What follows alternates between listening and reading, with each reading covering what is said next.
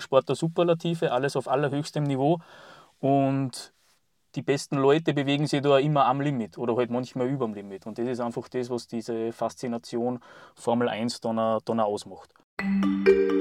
Hinter den Schlagzeilen. Ein Podcast der Salzburger Nachrichten. Guten Tag, mein Name ist Maren Smetana und ich möchte Sie bei einer weiteren Folge des Podcasts Hinter den Schlagzeilen begrüßen. In diesem Podcast wollen meine Kollegin Simona Pinwinkler und ich in regelmäßigen Abständen einen Einblick in die Arbeit der Redaktion der Salzburger Nachrichten geben. In dieser Folge geht es um ein sportliches Highlight, den Österreich Grand Prix der Formel 1. Doch die Formel 1 ist in Zeiten der Klimakrise nicht unumstritten. Also, wie wird sich dieser Sport verändern müssen? Was macht seinen Reiz trotzdem noch aus?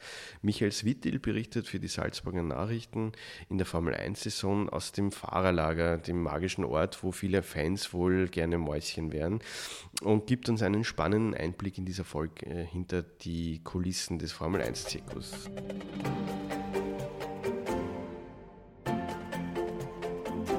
Servus, Michael. Ja, hallo Marian, danke für die Einladung. Ja, sehr gerne. Michael, es ist ja so, dass jetzt ähm, die nächsten Tage vor allem der Österreich Grand Prix äh, in der Sportberichterstattung dominiert. Ähm, aus österreichischer Perspektive verständlich, aber was macht denn eigentlich den sportlichen Reiz dieser Strecke aus? Ähm, ja, also es ist so, dass Spielberg zählt zu den kürzesten Strecken im, im Rennkalender der Formel 1. Und die Strecke ist rund ja, so 4,3 Kilometer ungefähr lang, was im Verhältnis zu vielen anderen Strecken einfach wirklich kurz ist. Äh, das hängt dann auch damit zusammen, dass wir natürlich eine kurze Rundenzeit haben.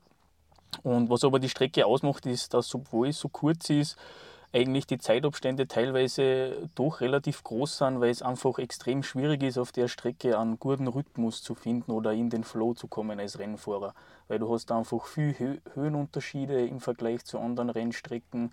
Du hast eine relativ hohe Durchschnittsgeschwindigkeit, du hast schnelle Kurven, du hast auch zwei harte Bremspunkte und das alles in so einer, in der Kürze der Zeit ähm, wirklich 100 Prozent zu treffen auf eine Runde ist wirklich schwierig. Und das ist auch was, wo dann viele Fahrer sagen, das ist auch das, was Spielberg rein vom Layout jetzt, von, von der Strecke auch besonders macht. Das heißt, da, da spielt jetzt nicht nur Patriotismus mit, wenn man gespannt auf dieses Rennen schaut, sondern das ist ja wirklich ein sportliches Ereignis. Auf jeden Fall, natürlich, ja. Also, wenn es nur um den Patriotismus ginge und wenn das der einzige Grund ist, warum man sagt, okay, das ist was Besonderes, dann wäre die Strecke vermutlich auch gar nicht mehr im Kalender, weil gerade nachdem er die Formel 1 in den letzten Jahren jetzt einen enormen Aufschwung erlebt, äh, gibt es viele Strecken, die gerne in den Kalender wollen würden. Und Spielberg ist da aber doch relativ gesetzt, muss man sagen, einfach weil, weil halt alles einfach zusammenpasst. Ähm, du begleitest ja die Formel 1 als Journalist schon länger und hast da auch einen Zugang zu einem magischen Ort, dem Fahrerlager. Ich kenne das eigentlich nur aus dieser Netflix-Serie, die vielleicht eh manche Zuhörerinnen und Zuhörer auch schauen, äh, wo man so ein bisschen einen Blick hinter die Kulissen auch bekommt, äh, wie es da so zugeht. Mm, aber erzähl uns vielleicht ein bisschen, wie es genau hinter diesen Kulissen so ähm, zugeht. Ja, ähm, gern. Die Netflix-Serie, klar, da bekommt man auch ein bisschen einen Einblick, nur, das hat man jetzt ja schon mm, ein bisschen drauf kommen nach ein paar Jahren jetzt, dass da eigentlich mehr, mehr Show als Realität da oft drinsteckt. Okay. Aber was man sonst noch zum Fahrerlager sagen kann, ähm, ja, magischer Ort, das, das trifft es äh, ganz gut gerade vor den Trainingseinheiten, Qualifyings oder Rennen, da, da herrscht dann schon ein hektisches Treiben, wo man dann merkt, okay, jetzt äh, äh, schwenkt die Stimmung ein bisschen um, jetzt wird es dann ernst und ansonsten ist es halt einfach ein, ein, Treffpunkt für, für, für Fahrer oder auch für die Teams untereinander. Man, man kennt sich, man grüßt sich, man geht einander vorbei, man kommt in ein Gespräch und das ist eigentlich auch so das, was das, was das Fahrerlager, sage ich jetzt einmal, ausmacht.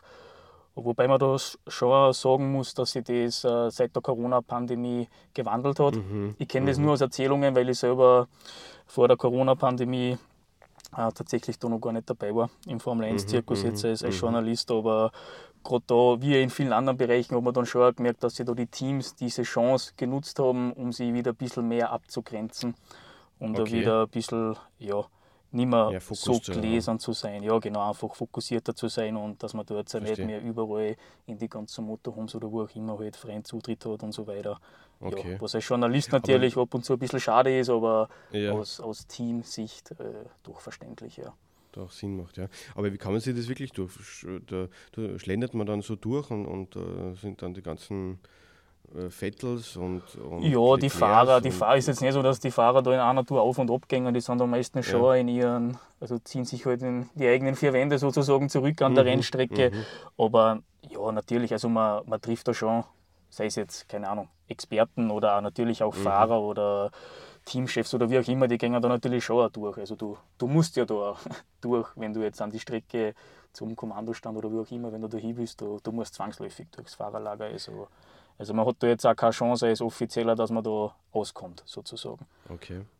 Was macht denn für dich den, den Reiz dieser Formel 1, dieses Zirkus? Es wird ja auch immer als Zirkus beschrieben aus. Ja, es, sie wird ja eigentlich als Königsklasse des Motorsports bezeichnet und das, mhm. das trifft es eigentlich ganz, ganz gut.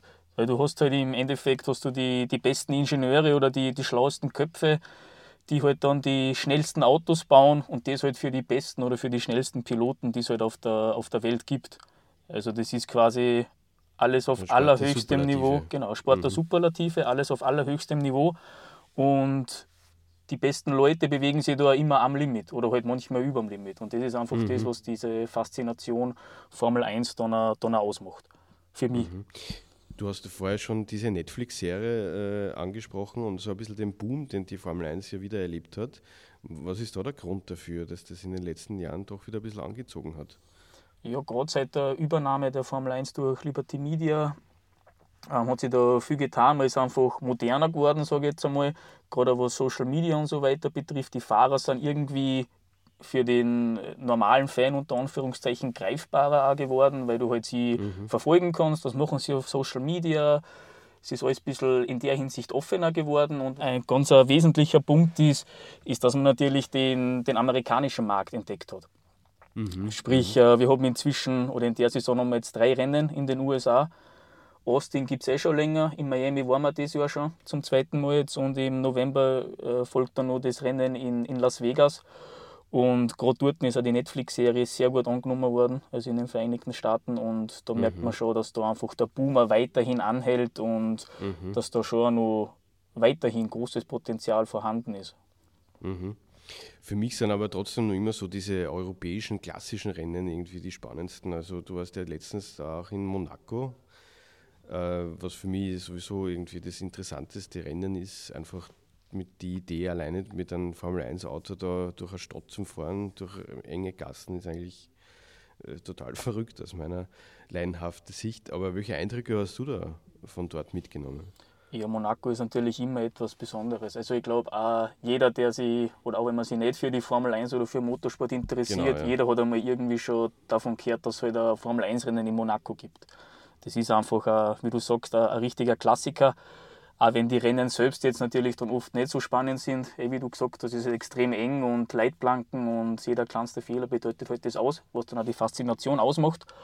Und ja, in Monaco, da herrscht einfach ein, ein ganz ein besonder, besonderes Flair. Das, das merkst du einfach, wenn du da schon ankommst, du gehst von mir aus irgendwo in, in Monaco durch die, durch die Straßen oder durch die Gassen und hörst halt schon entfernt unten am Hafen, wenn halt die äh, Formel 1 Autos ein Training haben oder auch Formel 2 oder Formel 3, wie auch immer da fährt. Mhm. Du hörst einfach die Motorengeräusche und das ist alles äh, ja, ist einfach faszinierend. Das ist ganz, ganz was Besonderes. Und auch das Fahrerlager dort zum Beispiel ist ja einzigartig. So, so klein wie sonst nirgendwo, weil halt einfach der Platz mhm. fehlt. Und du gehst halt dann auf der einen Seite, hast halt dann die, die Motorhomes der Teams und auf der anderen Seite stehen halt dann die, die Boote, Schiffe und Yachten. Also das ist schon, schon einfach einzigartig. Ja. Nur für die Teams, ja. für die Teams und Fahrer natürlich ein unglaublicher Stress, weil du natürlich wie überall sonst da auf der Strecke halt deine Leistung bringen musst. Und auf der anderen Seite hast du halt gerade in Monaco extrem viele andere Verpflichtungen gegenüber Sponsoren oder, mhm. oder Partnern so ein, so ein Rennwochenende ist ja ziemlich dicht für, für Teams und Rennfahrer, oder? Also die, die, die fahren ja nicht nur Rennen, sondern da gibt es ja eben, du sagst es ja, Medientermine, Sponsorentermine, Fantermine. Also wie kann man sich das vorstellen, so ein Rennwochenende aus Sicht eines Fahrers? Ja, aus Sicht des Fahrers, ich meine, da kann ich jetzt natürlich nicht aus eigener Erfahrung sprechen, aber tatsächlich haben die Teams oder die Teammitglieder eigentlich fast, fast mehr zu tun als, als die Fahrer jetzt. Das heißt jetzt nicht, mhm. dass die nichts tun, aber ähm, die haben halt ihre, ihre drei Trainings an einem normalen Rennwochenende, ein Qualifying und ein Rennen, von Freitag mhm. bis Sonntag. das, das geht eigentlich. Natürlich ist das auch immer dann komplett am Limit und du musst geistig und körperlich komplett auf der Höhe sein, sonst, äh, sonst wird es nichts, das ist logisch. Aber ja, gerade für die, für die Teams oder für die Teammitglieder, die da ja das, das ganze Jahr unterwegs sind, ist das halt schon Stress pur und eine unglaubliche Belastung, weil du kommst ja schon nicht erst am Freitag an, sondern natürlich schon ein paar Tage vorher, musst das alles vorbereiten, aufbauen und dann hast du eigentlich bis, bis Sonntag, bis, bis Rennende quasi, bis stehst unter Strom. Und das ist. Aber das, das hätte mich sowieso interessiert, so diese Logistik, weil äh, von Kontinent zu Kontinent das ganze die ganze Technik verpacken, verschiffen, die ganzen Teams äh, nachfliegen, Zimmer organisieren, etc. etc. Wieder Jetlag und alles, andere Temperaturen, andere Gegebenheiten ist doch eigentlich ein Wahnsinn, oder? Ja, ist, ist, ist absoluter. Wahnsinn und absolute Belastung, klar. Und da, das sind natürlich, äh, die Prozesse sind natürlich eingespielt, da, da greift ein Zahnrad ins andere, wie es so schön, wie so schön mhm. heißt. Die haben natürlich einen, einen Logistikpartner, die Formel 1 einen offiziellen, mhm. der das alles mhm. organisiert. Und, aber trotzdem, da, da geht es ja dann quasi um, um Stunden und Minuten, dass das äh, dass das ganze Equipment dann alles äh, rechtzeitig bei der nächsten Rennstrecke halt ankommt. Ja. Und auch gerade mhm. für, die, für die ganzen Teammitglieder natürlich auch, ja, wie wir schon erwähnt haben, eine, eine hohe Belastung. Ja.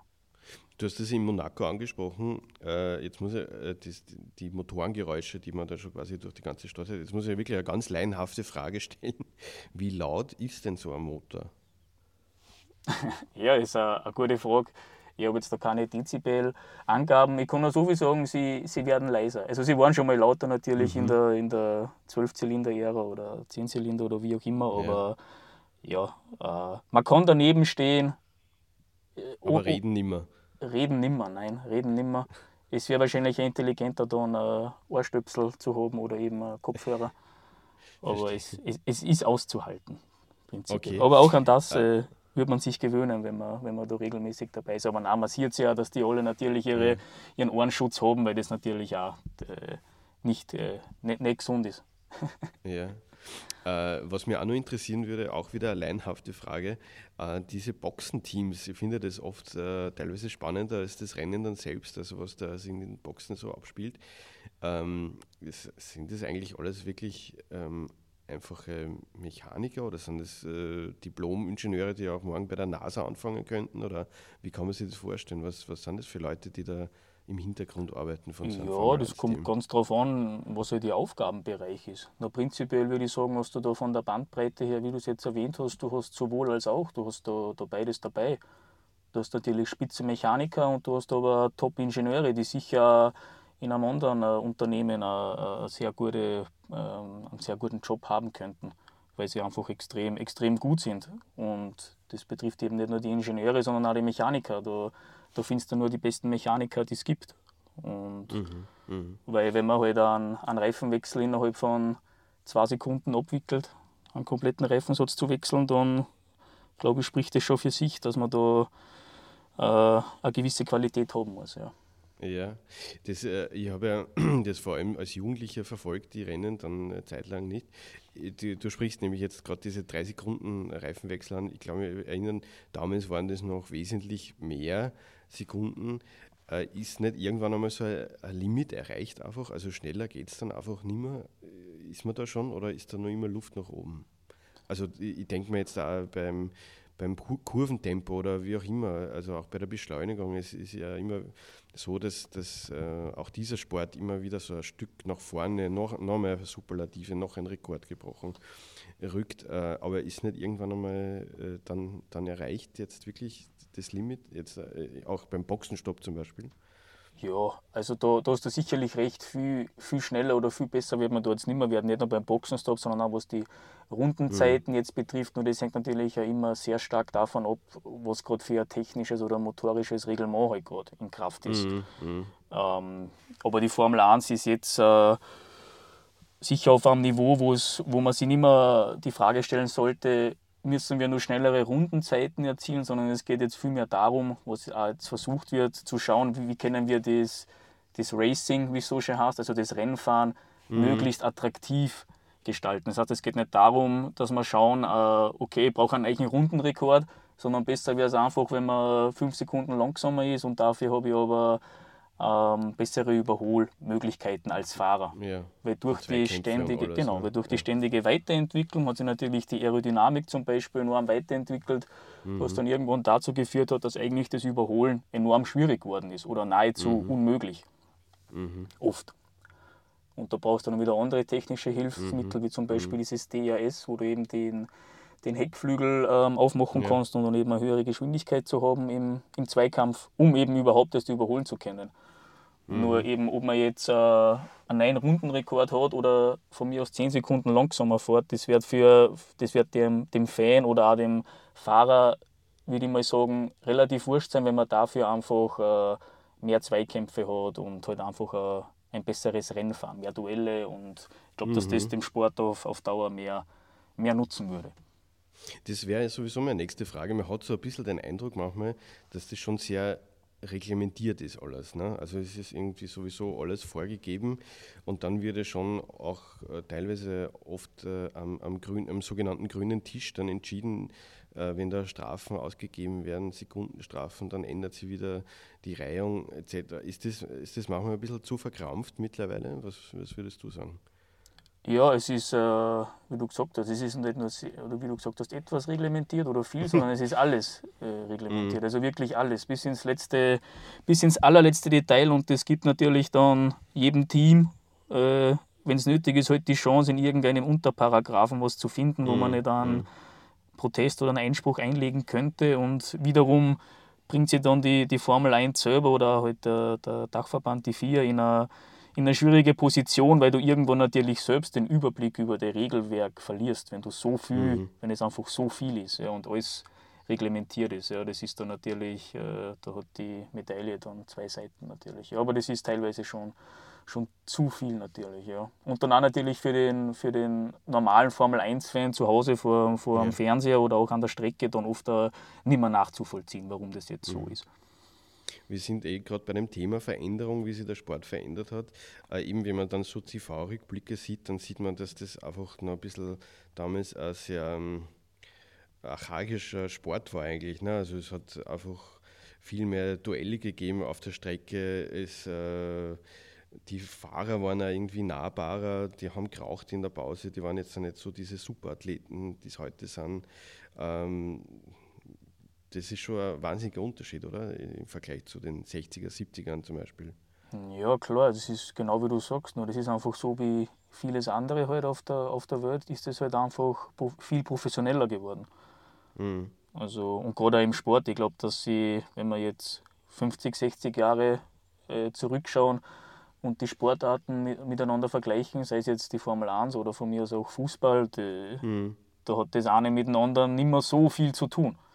Also Aber hat das dem die, Sport immer gut getan, so diese Veränderung? naja, ist eine schwierige Frage. Wahrscheinlich all, alles wahrscheinlich nicht, äh, aber ich glaube, ich glaub, im Grunde genommen oder äh, hat dem Sport schon gut getan, wie du es auch kurz angeschnitten hast. Ich meine, früher an der Tagesordnung ist natürlich nicht gestanden, aber da ist kaum eine Formel-1-Saison zu Ende gegangen, ohne dass mehrere Piloten halt ihr Leben verloren haben durch, einen, stimmt, ja. durch einen Unfall. Und eben durch die Professionalisierung der, der Rennserie, höhere Sicherheitsstandards, die Teams haben mehr getan, die Fahrer sind, sind äh, äh, in einer besseren Voraussetzung, wobei das da nicht so einen großen Unterschied gemacht hat. Aber das ist eigentlich äh, der Hauptgrund, wo man sagen kann, na, das ist eigentlich schon, schon gut, dass, sie, Schon dass das alles professioneller geworden ist natürlich. Du bist ja ähm, schon länger Formel 1-Fan, nehme ich jetzt einmal an. Äh, was hat dich eigentlich am meisten überrascht, wie du dann so einen professionellen Zugang zu dem Ganzen bekommen hast? Hat es da irgendwas gegeben, was du dachtest, ah, das ähm, hätte ich mir eigentlich anders erwartet oder das überrascht mich jetzt? Ich habe eigentlich relativ wenig Erwartungen gehabt. Ich war einfach nur überrascht oder neugierig und wollte einfach sehen, wie das, wie das halt, wenn man ein bisschen den Zugang äh, hinter die Kulissen hat, wie das einfach dort ausschaut, wie wir es vorher besprochen haben, über das Fahrerlager und so weiter. Und einfach halt auch mit diesen, mit diesen Personen, mit diesen beeindruckenden Persönlichkeiten dann auch mal ins Gespräch zu kommen und mit denen zu, zu sprechen, das ist eigentlich das, wo ich mir gedacht habe, das ist, äh, das ist für mich das, ähm, ja, wo ich eigentlich das mir am meisten, wie soll ich sagen, Interessiert. interessiert, ja, genau. Aber jetzt so wirklich Erwartungen, wo ich mir gedacht habe, ich, ich glaube, dass das so und so ist und dann war es ganz anders, das habe ich eigentlich nicht in dem Ja. Sinn nicht gehabt, weil ich da eigentlich mit relativ wenig Erwartungen hineingegangen bin, wie es denn eigentlich so im Hintergrund ist. Ja. Was, was war denn das Beeindruckendste, mit dem du gesprochen hast, äh, weiß nicht, von den Fahrern oder auch von den Teammitgliedern und Experten? Hat es da ein Erlebnis gegeben, was Mm. dich besonders geprägt hat? Geprägt würde ich jetzt nicht sagen, aber es ist doch einfach beeindruckend, wenn man mit so erfolgreichen Persönlichkeiten wie zum Beispiel dem, dem Helmut Marko von, von Red Bull Racing oder am Toto Mhm. Wolf, was ja zwei Österreicher Mhm. sind, von, von Mercedes, Mhm. wenn man mit denen einfach einmal in ein Gespräch oder eine halbe Stunde mit denen spricht, dann, Mhm. dann versteht man, warum sie als Person und halt auch natürlich äh, Red Bull Racing oder Mercedes, warum, diese, warum die so erfolgreich sind. Das kann man da dann schon nachvollziehen, weil die einfach äh, ja, eine gewisse Aura haben und auch etwas ausstrahlen und äh, Mhm. Das ist, das ist eigentlich auch das, wo ich mir gedacht habe, ja, das habe ich mir zum Beispiel erwartet, dass diese Personen so sind, weil du musst so eine Persönlichkeit haben, wenn du, wenn du in diesem Haifischbecken Formel 1 erfolgreich sein willst und ja, das, war, das waren sicher Erlebnisse für mich persönlich, wo ich mir gedacht habe, ja, das war, das war gut. Du bist ja eben, sind wir gerade dabei, auch Fan, aber wie berichtet man auch objektiv als Journalist dann über so ein Sportereignis? Du, ich nehme ja mal an, du hast vielleicht irgendeinen Favoriten, den du uns vielleicht jetzt gar nicht verraten willst, aber du hast ja, in deiner Brust schlägt ja schon auch das Herz eines Motorsportfans, eines Formel-1-Fans, der schon eben das länger beobachtet und jetzt musst du aber vielleicht äh, oder musst vielleicht wen kritisieren oder musst objektiv einfach berichten darüber, wie, wie schafft man den Spagat? Ja, das ist für mich jetzt eigentlich persönlich natürlich, das stimmt, was, was du gesagt hast. Man hat natürlich seine, seine Favoriten oder Menschen, die einem sympathischer sind als, als andere. Mhm. Aber das, das hast du nicht nur jetzt im Sportjournalismus, das hast du im, in der Politik oder auch wenn du nicht, ja. oder auch wenn's nicht im, im Journalismus tätig bist. Nur für uns jetzt als Journalisten ist meine Meinung, dass das einfach auch unser Anspruch sein muss, dass man halt objektiv, objektiv ist, auch wenn es vielleicht ab und zu aufgrund persönlicher Überzeugungen oder wie auch immer schwerfällt, aber Mhm. da hat man schon eine Verpflichtung gegenüber seinen Leserinnen und Lesern, dass man da eben das berichtet, wie es halt eben ist und nicht, wie man es eben selber gern hätte, dass das ist. Also das, das, aus dem Grund fällt mir das eigentlich nicht schwer, aber wenn man das nicht schafft, dann, dann äh, ist man im, im falschen Berufsfeld. Mhm. Kommen wir zum Abschluss vielleicht nur zu einer etwas heikleren Debatte, gerade jetzt äh, rund um die Formel 1. Äh, wir wissen eh, die Klimakrise ist allumfassend äh, in unserer politischen Auseinandersetzung gesellschaftliches Thema Nummer eins. Jetzt kom- es gibt dann aber trotzdem noch die Formel 1, wo abgesehen jetzt von den Emissionen, die da in so Rennrunden in die Luft geblasen werden, die lassen wir mal außen vor, aber dann doch diesen ganzen Trost von A nach B jede Woche zu buxieren, einfach äh, ja, jetzt nicht mehr ganz zeitgemäß ist einfach. Verstehst du die Debatte darum? Ja, natürlich ist das verständlich und das ist ja ein, Riesenthema, dem sie ja die Formel 1 versucht anzunehmen. Äh, das Ziel ist natürlich nicht, nicht nur ambitioniert, sondern, wenn wir ganz ehrlich sind, utopisch, wenn die Formel 1 sagt, sie will bis 2030 klimaneutral sein. Eben nicht nur auf der Strecke, sondern wie du es angesprochen hast, eben auch mit, dem ganzen Logis mit der ganzen Logistik, die, die dahinter steckt. Weil auf der Strecke ähm, klimaneutral zu sein, das, das wird die Formel 1 bis 2030 sicher schaffen. Ist ja der eigene, ist ja der eigene Anspruch und auch ein Ziel, das zu erreichen ist, Mhm. weil die Emissionen, die auf der Strecke ausgestoßen werden, ja nur ein ganz ein kleiner Bruchteil Ja, von eben, dem ja. sind, was eigentlich die Formel 1 als, als Zirkus, wie wir es vorher Mhm. eben genannt haben, äh, ausstößt. Ja, na, das ist natürlich äh, absolut nachzuvollziehen. Aber ja, die, die Formel 1 ist ja da bemüht, Lösungen zu finden.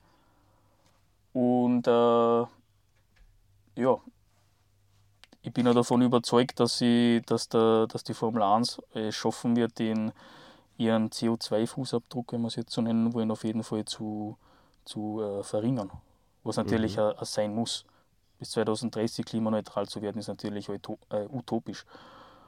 Aber dass da die Kritik natürlich auch laut ist, auch verständlich, weil es halt auch einfach ein gefundenes Fressen ist oder halt auch leicht ist, da, da drauf zu hauen und zu sagen, ja, die fahren eh nur im Kreis und äh, mhm. pusten da die, die Schadstoffe in die, in die Umwelt. Aber ja, es ist halt einfach auch exponiert und äh, es sieht halt jeder, dass halt die fahren. Und, aber wenn jetzt äh, gleichzeitig, äh, oder nicht gleichzeitig, aber ebenso wie der Grand Prix Monaco war, waren ja die Filmfestspiele in Cannes zum Beispiel. Mhm. Und wenn, wenn man da dann aber in Nizza am Flughafen ankommt und dann sieht man mhm. äh, die 300 Privatflieger dort stehen oder 300 mhm. ist vielleicht ein mhm. bisschen übertrieben, aber halt etliche Privatflieger stehen, die halt dann eben äh, weiter äh, zu den Filmfestspielen nach Cannes reisen. Ja gut, das sind natürlich auch Emissionen, wo man sich vielleicht fragen muss, ob da dann jeder mit seinem Privatjet mhm. dahin fliegen muss. Aber ja, das stimmt, ja. Das, ja. Deswegen, aber klar, dass da die, die Formel 1 natürlich, dass die da mit, mit Argusaugen beobachtet wird in, dem, in der Hinsicht, ist, ist verständlich, ist auch klar. Und deswegen muss die Formel 1 auch schauen, dass da eine Vorreiterrolle einnehmen, was, was das betrifft. Und hat, hat sie ja technologisch auch immer wieder gehabt. Ne? Genau, auch, genau, richtig. Ja, das ist ja immer das, was die Formel 1 dann als Gegenargument anbringt, dass natürlich äh, in der Formel 1 die Sachen entwickelt werden, die Technologien, die dann auch oftmals, manchmal, wie auch immer, aber halt dann auch immer wieder in, in Serie gehen. Ja. Und mhm. was natürlich dann, wovon dann natürlich auch hm, viele profitieren. Glaubst du, dass die Formel E äh, sie durchschlagt, äh, sodass die Formel 1, so wie sie jetzt ist, mit, mit Verbrennermotoren, dass das vielleicht in einer, vielleicht nicht Jahren, aber Jahrzehnten gar nicht mehr gibt? Äh, meine persönliche Meinung, nein. Also die Formel 1 wird es auch äh, in 10, 20 Warum? Was macht den Reiz Jahren aus, glaubst du? Wie wir es vorher geredet haben, weil es einfach nach wie vor die, es ist der beste Motorsport, den es gibt auf der Welt und er mhm. löst mhm. nach wie vor Faszination aus. Mhm. Auch zum mhm. Beispiel in, in, in, in Österreich. Ja. Mhm. Und auch wenn wir jetzt wieder, wenn wir jetzt den, den, sagen wir mal, den, den Bogen spannen zurück zu dem Wochenende in Österreich, wo halt dann erneut zum Beispiel sein könnte, dass der Zuschauerrekord gebrochen wird, wenn dann halt an, mhm. an, drei, mhm. an drei Veranstaltungstagen, Freitag, Samstag, Sonntag, insgesamt über 300.000 äh, Menschen da an dem Red Bull Ring sind, dann. Dann glaube ich, beantwortet ist die Frage, warum es die Formel 1 auch noch in 20, 30 Jahren geben wird, weil einfach die mhm. Faszination mhm. nach wie vor da ist. Obwohl du als, als Österreich jetzt ja nicht einmal diese riesen Identifikationsfigur derzeit hast, weil du hast ja keinen Fahrer mhm, der in der mhm. Formel 1 ist. Warum die 50.000 Holländer kommen nach Österreich, ist klar, weil der Max Verstappen mhm.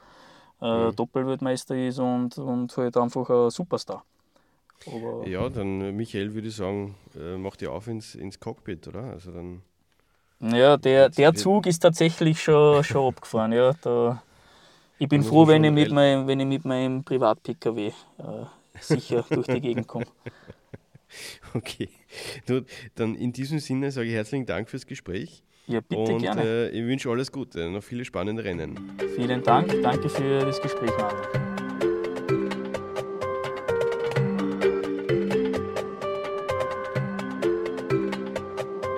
Das war ein Podcast der Salzburger Nachrichten. Redaktion Simona Pinwinkler und Marian Smetana. Wenn Sie mehr wissen wollen, besuchen Sie uns im Internet auf www.sn.at.